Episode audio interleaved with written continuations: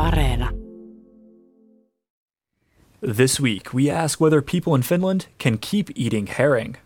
So it means that the stock is overfished, basically. Visit Helsinki's traditional herring market.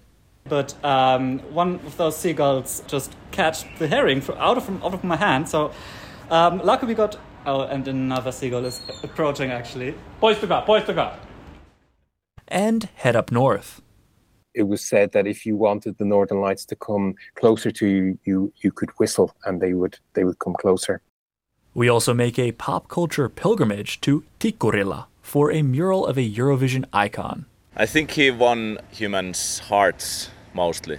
That he was unique. Like he stood out from all the other artists there, being himself, like really truly being himself and not caring about the other things.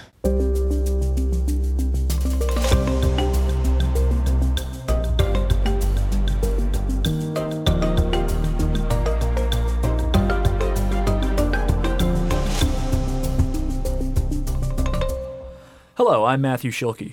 I'm Zena Iovino, and this is All Points North, the show that tries to make sense of Finland, or at least have a taste of it. This week, we're talking about food politics, or to be more precise, herring. It's a traditional food, especially in the summer and around Christmas time. But before we dive in, I'd like to welcome back our visiting reporter from Germany's Radio Bremen, Daniel Kähler. Thank you, Zena. I was a bit worried that you were going to feed me some more of the Easter mämmi or brown sludge like you did last week, but I had a much better time with Matt at the herring market here in Helsinki. Well, we did have a good time, but listen to what happened here.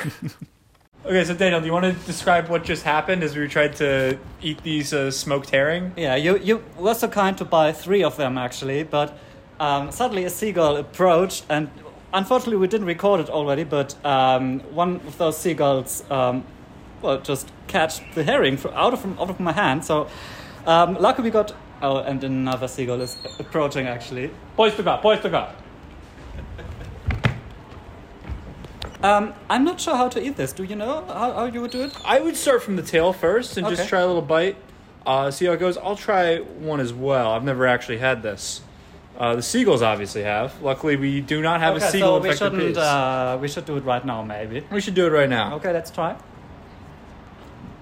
It's actually pretty decent. It's pretty good.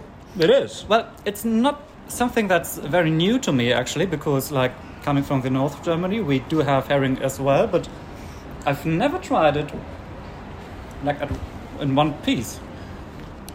Mm-hmm.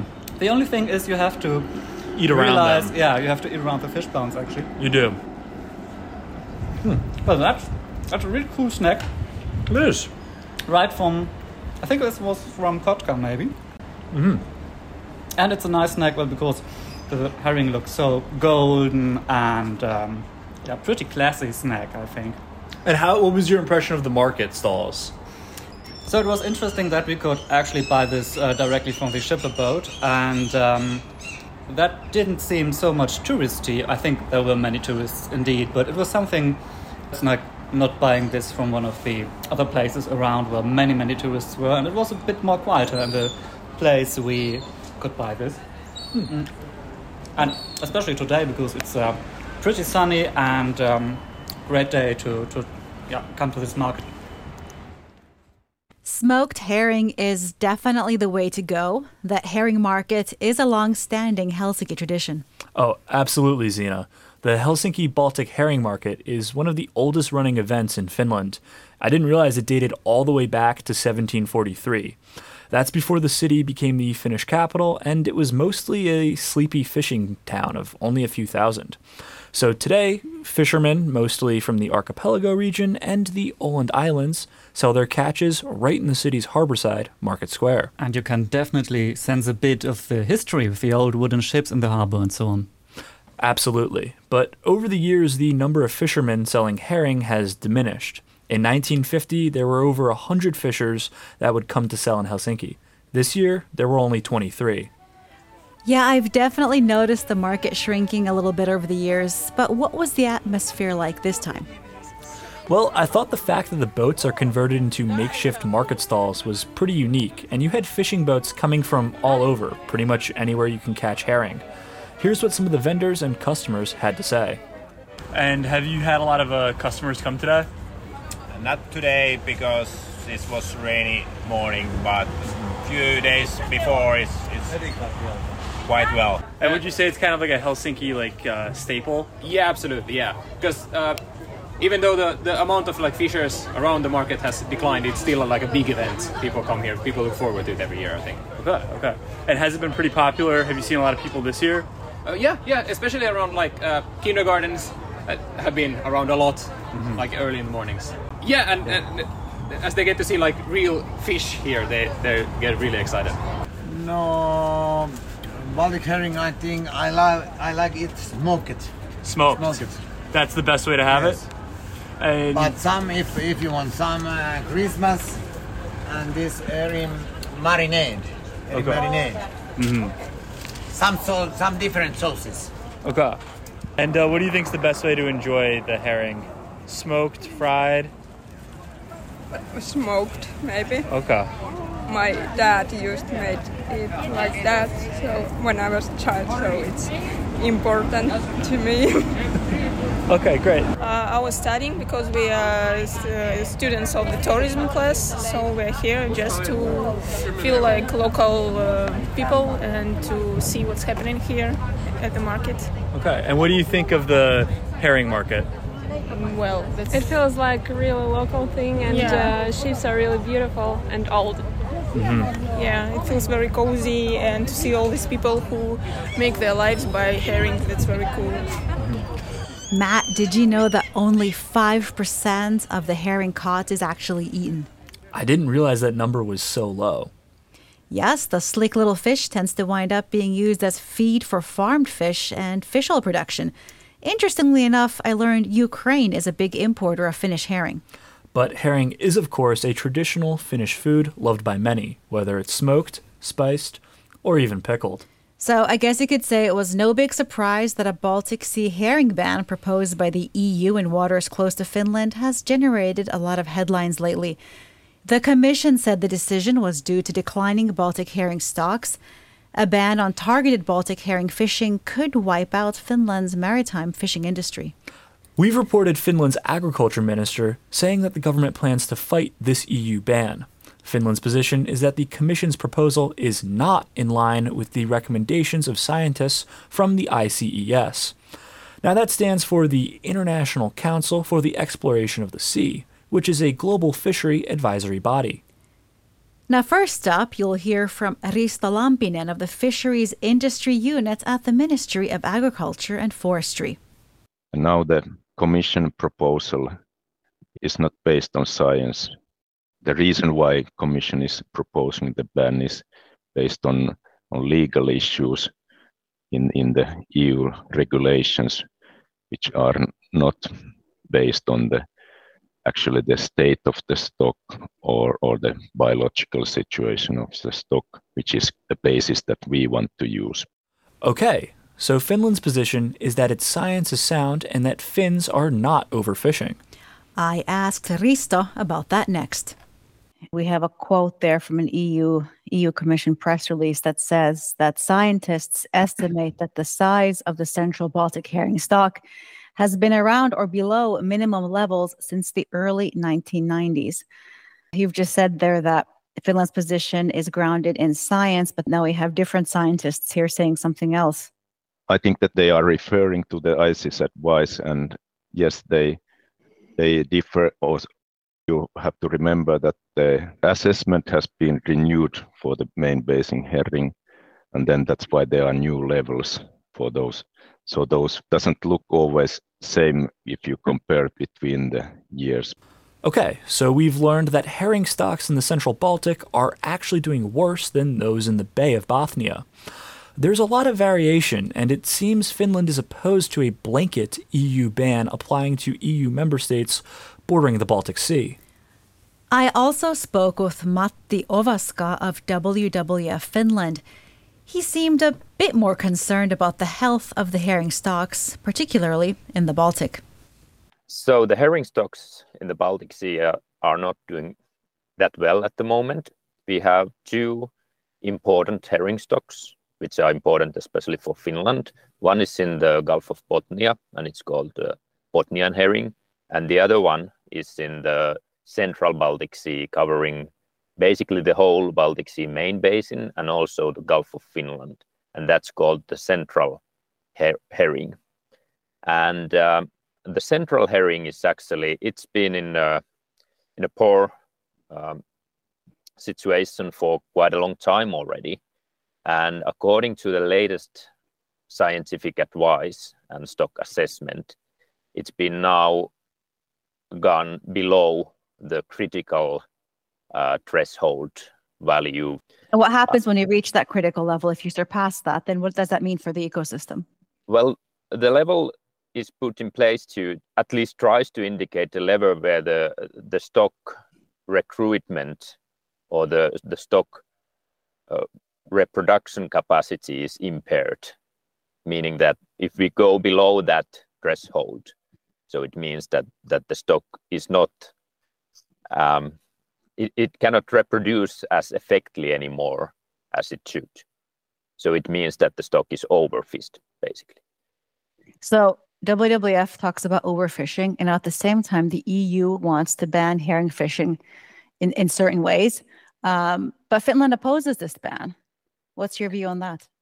Well, yeah, there is. Um, this is basically um, kind of a fight between the Commission's proposal and and also against the national or member states' views on uh, sustainable fishing mortality rate. Now, Matti also told me that some Finnish scientists believe the shrinking herring stocks are linked to environmental changes, like warmer seawater and eutrophication, rather than overfishing. But if we circle back to the EU's clampdown, right now the initiative is in the proposal phase, with EU ministers scheduled to make a decision at the end of this month. As you all can imagine, not too many Finnish fishermen are happy with the prospect of the EU ban. Um, let's see. Not, I don't know what, what's gonna happening, but times to show what's happening. Well, I think very bad if this happened. Well, we'll see what happens. Uh, well, it's it's not looking great. I don't think people are very happy, uh, but I think they're still hopeful that uh, that it won't go through as planned because it doesn't maybe seem fully thought out yet. Uh, but we'll see. We'll see. Before we leave this segment, I had to ask Matti from the WWF about something that's always nagged my mind about this little fish. How healthy is it to eat herring? I've over the years heard varying opinions that they might carry heavy metals and, and, and these sorts of things. No, it's it's it's true. Especially in the early 2000s, we found very high um, dioxin and PCB levels from the Baltic herring, and therefore we also have limitations to how much we can eat herring. And I believe that that's actually the main reason why we are not eating more herring nowadays. Um, but during the 2000s and 2010s, uh, the the amounts of of toxins have been decreasing substantially in the Bothnian herring and in the in the uh, in the Baltic herring, and nowadays the the amount of toxins are below the the threshold values that are set in the EU. So it's not as as toxic as it used to be, but we still we should follow the instructions for the food authorities when we are. Please remind me what those instructions are. Now I'm worried I've eaten too much. How, well, it's um, it's a little bit complicated. I, I'm not sure if I remember it correctly, but it's basically that uh, the young people and and especially women in fertile age should eat herring or other um, Baltic fish only once or twice a month. And okay. and there is also there is a difference between finland and sweden because in sweden they say that they should that this this so-called risk groups should eat baltic herring only once or twice a year. So so there is a, it seems that finns are tolerating more, more toxins than the swedes apparently. You can join the conversation too we want to hear what's on your mind. Just leave us a voice note or text on WhatsApp. Our number is plus 358 44 421 0909. Sounds like it's time for the weekly news roundup. Yle's latest party support poll saw a shift towards the National Coalition Party last month, with the party overtaking the Social Democrats to secure top position. The Finns party saw its support drop by a percentage point, but maintained its third place position. The Archbishop of Finland's Evangelical Lutheran Church spoke out against the current government's program while defending the church's right to social criticism. He said the program overstresses the importance of work, which is not an accurate representation of human dignity in the Archbishop's view.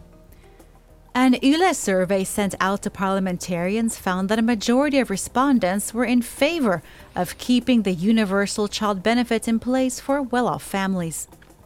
Yle sources said that it is unlikely that Finland closes the Russian consulate in Åland due to bilateral treaties making the process difficult. The consulate dates back to treaties relating to the demilitarization of the region. Yle journalists uncovered a luxury car smuggling route bypassing Russian sanctions via Finland. The journalists placed location trackers on cars bound for the Russian border and tracked them 5,000 kilometers to Siberia. Police uncovered Swedish drug gang operations in Finland this week, leading to the arrest of 30 people. Authorities estimated that over a million prescription tablets and 350 kilos of narcotics were brought to the country by a criminal syndicate based in Sweden. The city owned Helsinki City Housing Company, Heka, has said that it will raise rents by an average of 12% due to higher operating costs and interest rates. The company is the biggest landlord in Finland, and the decision will hike rents for 1,600 apartments. Finland's nationwide macaroni shortage, originally caused by a recall, has been prolonged by hoarding as the popular pasta brand Myllyn Paras has tried to get production back on track after an assembly line mishap. And finally, Finland saw its warmest September on record, with the national average being 12.2 degrees Celsius. However, the daily high record temperature for the month remained unbroken. Would you like a weekly summary of the top stories from Finland sent straight to your inbox? Just sign up for our weekly newsletter. Go to yle.fi slash news and look for the newsletter tab at the top of the page. That's yle.fi slash news. It's audience feedback time. What's come in this week? Well, I thought we'd start with some feedback from a listener who says she's a nurse in the capital area. Right. We've had a lot of responses to our episode from a few weeks ago asking if Finland was really ready for foreign nurses after a study showed workplace discrimination in the healthcare sector. So, our listener who says she's a registered nurse wrote in to say she's faced a lot of inappropriate language from coworkers, but also from older Finnish patients. Yeah, this echoes a lot of what we've heard before, unfortunately. Now, this listener also touched on some structural problems in public healthcare, saying she's been able to more than double her public sector nursing salary by working for a healthcare staffing agency. Right. So many municipalities are relying on nurses contracted by private agencies to fill in their gaps. This is probably a topic ripe for further exploration. We also heard from our listener Shane, who said he was perplexed by the proliferation of screens on public transport. He wanted to know what the rules are concerning private advertising on transit. Thanks for the question, Shane. Uh, I called up HSL Helsinki Region Transport. So, what are their policies? Well, HSL told me that there's been ads at stops as well as on buses and trams since the 1960s. Any ads on public transport have to be okay for general audiences, so that includes children. Now, HSL said this ad revenue helps keep the price of transport down. Ticket revenue is actually a much smaller income channel than municipal contributions. But what about Shane's concern that commuters can't get away from these ubiquitous screens? HSL told me that they always try to have some screen free zones like the back seats on buses. So, Shane, I hope this answers your questions.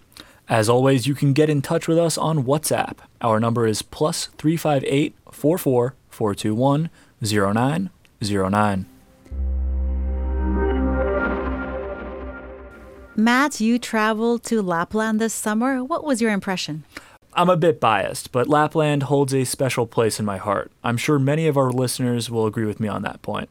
And maybe our colleague will too. Our very own Ronan Brown is up north in Rovaniemi, which is the capital of Finnish Lapland. He's doing some reporting up north while getting to know our listeners in the area. I was expecting to see a lot of tourists, I have to say, but um, October is sort of the the down season in the uh, in the tourist market here. So it's actually very quiet uh, on the streets of Rovaniemi and around.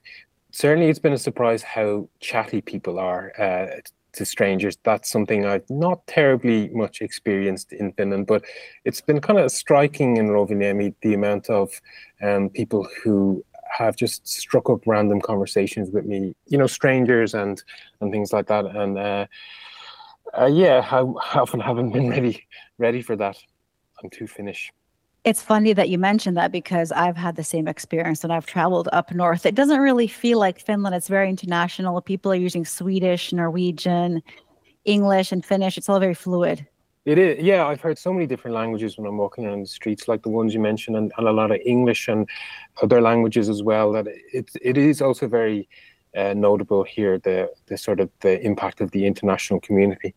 Um, and and while I've been working here, I've spoken to quite a few members of the international community here and to hear about their experiences. Uh, there's a lot of very positive things that people have to say about life in Lapland and working in Lapland, and then, well, there are a few not so positive things that people have to say. Uh, I've been hearing a lot about the the the kind of the experience of the foreign community here, and and some of it's been been very good, and some of it's been not very good. But I'm trying to kind of put together the sort of general experience of what it's like for foreigners who move here and what kind of life they have here. And then um, I've also been going on a deep dive into the Northern Lights, that phenomenon that's become so popular, and I've heard some some very very interesting things. And I think, well, one thing certainly is is interesting is that locals here see don't see the northern lights as anything. They describe it as just another weather condition. It's like how I might see rain. they see the northern lights. Um, so unless it was a particularly spectacular show, they've told me that they they probably wouldn't even open the curtains. Um, and then there's a there's a but of course there's a huge history here with the Northern Lights, and uh, traditionally the the Sami believed that um, the Northern Lights were actually living beings and uh, that they could also talk and understand speech. And it was said that if you wanted the Northern Lights to come closer to you, you, you could whistle and they would they would come closer. Um, so I'm going on a tour this evening uh, to see some Northern Lights. Uh, I'm going to try this whistling technique to see if they'll come a bit closer to me. And there we heard from our colleague Ronan Brown. I heard we're also doing some more traveling this fall. Where is Yle News heading next? We'll be venturing to the southwest or Turku this autumn and getting to know our community there. So if you want to meet us or have any tips for us, please be in touch and tell us where you think we should visit next and why. Daniel, you've been exploring different aspects of Finland. I heard news related to a certain acid green rapper caught your attention this week. Well, there was some big news for me and Eurovision fans around the continent this week when Yle announced its Eurovision pre-selection show, Uuden Musiikin Kilpailu, or UMK for short. This is going to take place in Tampere on February 10 next year.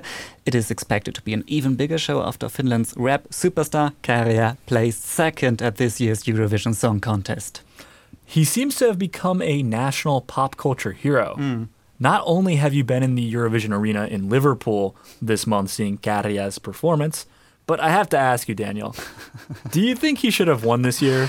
Well, I think Eurovision is always about like exploring new music and new tunes you don't know yet. So what Käärijä delivered was simply something spectacular, and I think he should have won indeed. Well, I can't argue with that at It's all. the politically correct answer. It is. It is. And his hometown Vantaa, just north of Helsinki, decided to pay tribute to him with a big mural depicting him performing his hit song "Cha Cha Cha." Mhm. So, Daniel, as I understand, you are a massive Eurovision fan, and you also had to make the trip to Käärijä's hometown. To see this mural up close. Yeah, I really had to. It is a huge painting indeed. It begins, I think, at the height of around 9 meters and reaches up to about 30 meters at its highest point. So there's no chance you could miss it if you don't look up. It's located not far away from the Tikkurila train station. And, well, I have to say, it is not at a super glamorous location, to be honest. It's painted on one of the walls of a big supermarket, but it's very impressive nevertheless. Okay, so artistically, what more can we say? Well, of course, the mural shows Käärijä himself wearing his green bolero and sticking his tongue out. We know that look, of course. And above him, there are some big letters saying Cha Cha Cha. As you said, it's the title of his Eurovision song. And everything apart from Käärijä in his green bolero is in yellow and purple. So I would say it's definitely an eye catcher. And how long did it take to paint this mural? Well, so the work started in mid August, and the artists Viv Magia, Jonas Koppanen, and Juha Lattinen told me they put in a lot of hours to get it all done. I spoke to Viv and Juha a few days ago as they were doing the finishing touches, and Viv said they faced some hurdles when getting started. In the beginning, there was one and a half weeks just with rain, so we couldn't do anything and uh, just wait. and then after that, also there has been like many rainy days or too just too humid air moisture, so we, we couldn't do anything. But luckily, we have had also good sunny days and enough warm weather to to work. And right now, it starts to already like feel better with the painting. I seem to remember there was some kind of poll for choosing this mural's artwork. In the end, Käärijä himself picked the artwork he liked best. Why did these three artists decide to take on such a big project? Mm. Well, they told me it was simply amazing to see this phenomenon of Käärijä happen, and they wanted to be part of it, even if Käärijä did not win Eurovision. Uh, being runner-up is actually why Juha told me he thinks Finland got so swept up with this man. I think he won humans' hearts mostly. That he was unique like he stood out from all the other artists there being himself like really truly being himself and not caring about the other things. Never in the history any finnish songs have been so popular globally with finnish lyrics like so much listened and uh, getting so popular and people even know the lyrics without knowing Finnish and people are wanting to move to Finland. Uh, some Käärijä fans uh, abroad have been coming here uh, just to see the unfinished mural of Käärijä and making here some TikTok videos and uh, and it's just like it's very crazy. It's crazy. It's party. Käärijä would have probably put it. It's a great tribute to him, I would say a tribute that cost the city 20,000 euros, as we reported some time ago. But it seems like the people from the Tikkurila area do appreciate the new mural there. And by the way, everyone who's excited to find out who Käärijä's successor might be, it's just another three months.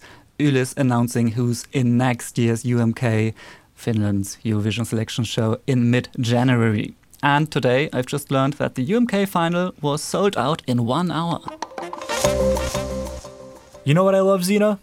Let me guess, listening back to episodes of All Points North? How'd you know? Well, that's a good idea. I'll actually be watching The Mystery of D.B. Cooper this weekend. Isn't that the documentary about the famous 1970s airline hijacking?